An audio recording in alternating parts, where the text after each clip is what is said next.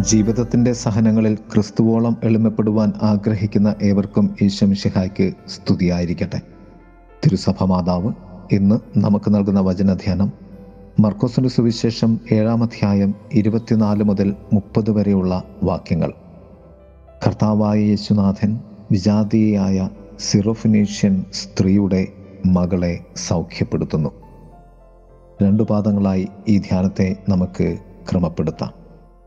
കർത്താവ് പറഞ്ഞ വൈരുദ്ധ്യാത്മകമായ വചനം. ഗ്രീക്കുകാരിയായ സിറോഫിനേഷ്യൻ സ്ത്രീയോട് കർത്താവ് പറഞ്ഞു മക്കളുടെ അപ്പമെടുത്ത് നായ്ക്കൾക്ക് ഇട്ടുകൊടുക്കുന്നത് വിഹിതമല്ല. കർത്താവ് വിജാതീയ നഗരമായ ടയർ സീതോൻ പ്രദേശത്ത് വച്ചാണ് അവളെ കണ്ടുമുട്ടുന്നത്. ഈ പ്രദേശം സന്ദർശിക്കാൻ യേശു ഏകദേശം അൻപത് മൈൽ വടക്കോട്ട് സഞ്ചരിച്ചു എന്നാണ് ദൈവശാസ്ത്രജ്ഞർ ഭൂമിശാസ്ത്രപരമായി പറയുന്നത്. യേശുവിന്റെ ശുശ്രൂഷയിൽ ഇത് അസാധാരണമായിരുന്നു. കാരണം അവന്റെ ശ്രദ്ധ ഇസ്രയേലിലെ നഷ്ടപ്പെട്ടു പോയ ആടുകളിലായിരുന്നു എന്ന്. മത്തായ സുവിശേഷം പതിനഞ്ചാം അധ്യായം ഇരുപത്തിനാലാം വാക്യത്തിൽ കർത്താവ് നമ്മോട് പറയുന്നുണ്ട്. അതുപോലെ തന്നെ സ്നേഹത്തിന്റെ ദൈവകുമാരൻ സ്നേഹവിരുദ്ധമെന്നോണം തോന്നിപ്പിക്കുമാർ പറഞ്ഞ ഈ വാക്ക് ക്രിസ്തു സ്നേഹത്തിന്റെ സുവിശേഷത്തിന്റെ ഒരു എതിർവാക്യമായി ഒരു വിപരീത അർത്ഥമായി അസ്വസ്ഥതയായി നിലകൊള്ളുന്ന വാക്യമാണ്. എന്താണ് യേശുനാഥൻ ഇതുകൊണ്ട് അർത്ഥമാക്കുന്നത്? ഒന്നാമതായി വിശ്വസ്തനായ യഹൂദന് വിജാതീയരുമായി യാതൊരു ബന്ധവും ഇല്ലെന്നും ഒരിക്കലും ഒരു വിജാതീയന്റെ വീട്ടിൽ പ്രവേശിക്കയില്ലെന്നും പറഞ്ഞ യഹൂദ പാരമ്പര്യങ്ങൾ യേശു അനുസരിച്ചില്ലെന്നും ഇവിടെ നാം ബോധ്യപ്പെടുകയാണ്. അതിനാൽ തന്നെ കർത്താവായ യേശുനാഥൻ യഹൂദരുടെ നിയമസംഹിതയോ പാരമ്പര്യമോ ചിന്താഗതിയോ അനുസരിച്ചല്ല. പിതാവായ ദൈവത്തിന്റെ ഹിതം അനുസരിച്ചാണ് യാത്ര ചെയ്യുകയും പ്രവർത്തിക്കുകയും ചെയ്തിരുന്നത്. ശുദ്ധവും അശുദ്ധവുമായ ഭക്ഷണങ്ങൾ തമ്മിലുള്ള വ്യത്യാസം യേശു തുടച്ചു നീക്കുന്നതായി മുമ്പത്തെ സംഭവം നമുക്ക് കാണിച്ചു തരുന്നുണ്ട്. ഇവിടെ പ്രതീകാത്മകമായി ശുദ്ധരും അശുദ്ധരും തമ്മിലുള്ള അഥവാ യഹൂദരും വിജാതീയരും തമ്മിലുള്ള വ്യത്യാസം ഇല്ലാതാക്കുവാൻ നമുക്കാകുമോ എന്ന് ദൈവശാസ്ത്ര ചിന്തകനായ വില്യം ബാർക്ലെ നമ്മോട് ചോദിക്കുന്നുണ്ട്. ഒരു യഹൂദൻ ഒരിക്കലും വിലക്കപ്പെട്ട ഭക്ഷണങ്ങൾ കൊണ്ട് തന്റെ അധരങ്ങളെ മലിനമാക്കാത്തതുപോലെ അശുദ്ധരായ വിജാതീയരുമായുള്ള സമ്പർക്കത്താൽ അവൻ ഒരിക്കലും അവന്റെ ജീവിതത്തെ മലിനമാക്കുകയില്ല. കർത്താവായ യേശുനാഥൻ ഇവിടെ പ്രതിപാദിക്കുന്നത് ആന്തരികമായി ഉള്ള വിശുദ്ധീകരണമാണ്. പുറത്തു നിന്നുമുള്ള ഒന്നുമല്ല നിന്നെ നീയാക്കി തീർക്കുന്നത്. അതിനാൽ തന്നെ കർത്താവ് അവളോട് പറഞ്ഞ ആ വാക്യങ്ങളിലായിരുന്നില്ല. കർത്താവിന് അവളോടുള്ള സ്നേഹവും നീതിയും അടങ്ങിയിരുന്നത്. ക്രിസ്തു അവളെക്കുറിച്ച് യഥാർത്ഥത്തിൽ കണ്ടത് ചിന്തിച്ചത് ലോകം കേട്ടില്ല കണ്ടതുമില്ല.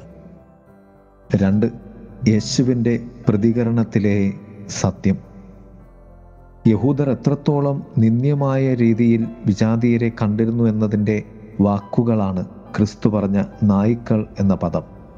ഗ്രീക്കുകാർ നായ എന്ന വാക്കിന്റെ അർത്ഥം ലജ്ജയില്ലാത്ത കൊള്ളരുതാത്ത സ്ത്രീ എന്നാണ് എപ്പോഴും ചിത്രീകരിച്ചിരുന്നത്. യേശുനാഥൻ ഒരു വിജാതിയയിലുള്ള വിശ്വാസത്തിന്റെ ആഴവും തുടിപ്പും കണ്ടതുകൊണ്ടാകണം അവളെ അങ്ങനെ വിളിച്ചത്. അവൾ വേദനിക്കുകയില്ല മറിച്ച് കൂടുതൽ എളിമപ്പെട്ട് കൂടുതൽ കൃപയും തന്റെ മകൾക്ക് സൗഖ്യവും നേടിയെടുക്കുവാൻ പാകത്തിന് ക്രിസ്തു അവളെ വിശ്വാസത്തിലും കൃപയിലും ഉയർത്തുകയായിരുന്നു.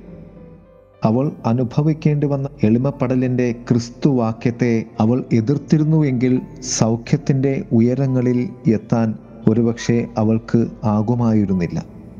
അതുകൊണ്ടാണ് അവളുടെ മകൾക്ക് വേണ്ടത് യേശുവിൽ നിന്ന് അവൾക്ക് ലഭിക്കുന്നത്.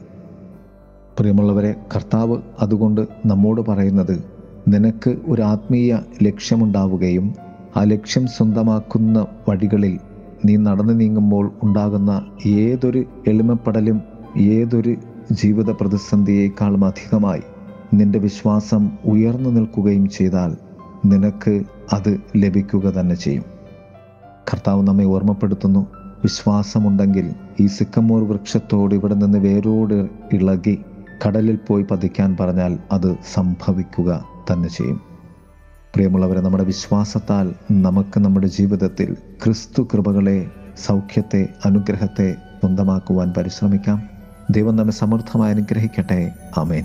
വിളിപ്പാടു ദൂരത്തിൽ വഴി കണ്ണുമായി നാഥ വിളിച്ചെന്നെ മൃദുവായി നീ കാത്തു നിന്നു.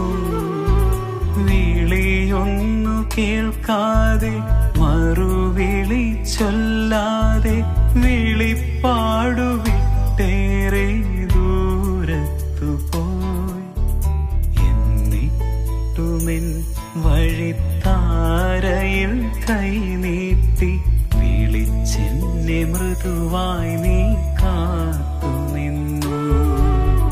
വിളിപ്പാടു ദൂരത്തിൽ വഴി കണ്ണുമായി നാഥ വിളിച്ചെന്നെ മൃദുവായി നീ കാത്തു നിന്നു. വിളിയൊന്നു കേൾക്കാതെ മറുവിളി ചൊല്ലാതെ വിളിപ്പാടുവിട്ടേറെ ദൂരത്തു പോയി. എന്നിട്ടുമെൻ വഴിത്താരയിൽ കൈനീട്ടി വിളിച്ചെന്നെ മൃദുവായി നീ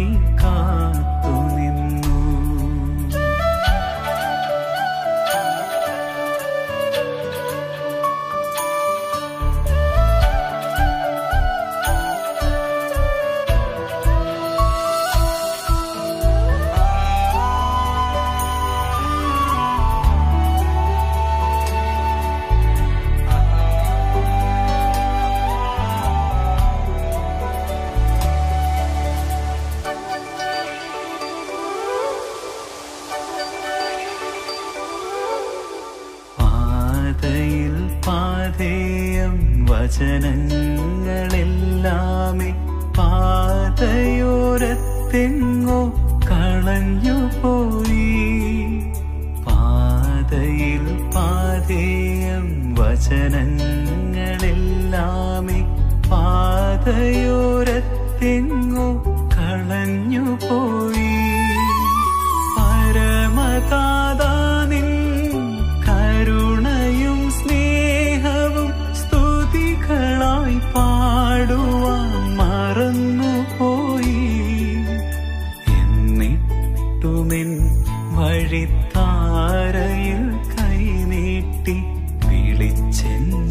മൃദുവായി നീ കാത്തു നിന്നു.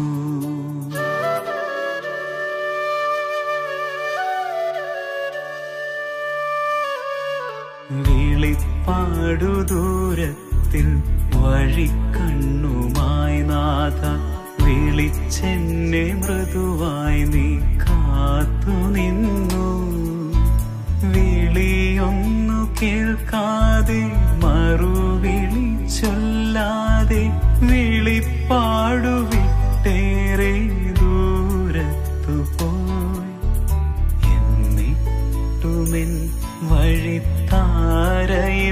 വഴിത്താരയിൽ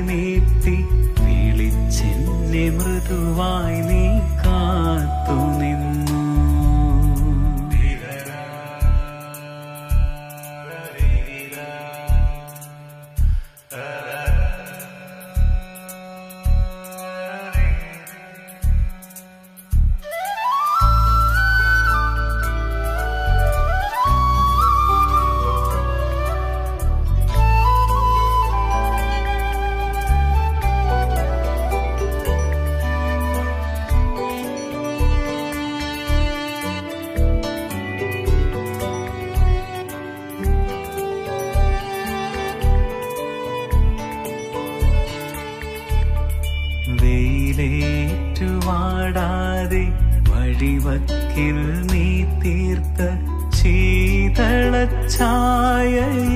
ഇരുന്നതില്ല. വെയിലേറ്റുവാടാതെ വഴിവക്കിൽ നീ തീർത്ത ശീതളച്ചായയിൽ ഇരുന്നതില്ല. വഴിത്താര തോറുമെൻ വഴി കാത്തതേ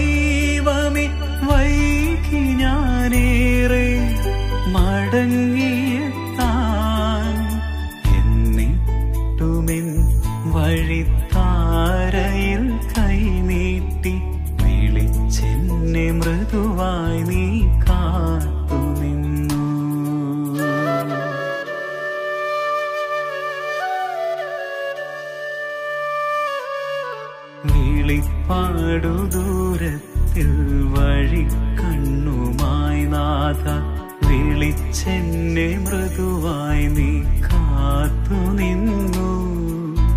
വിളിയൊന്നു കേൾക്കാതെ മറുവിളി ചൊല്ലാതെ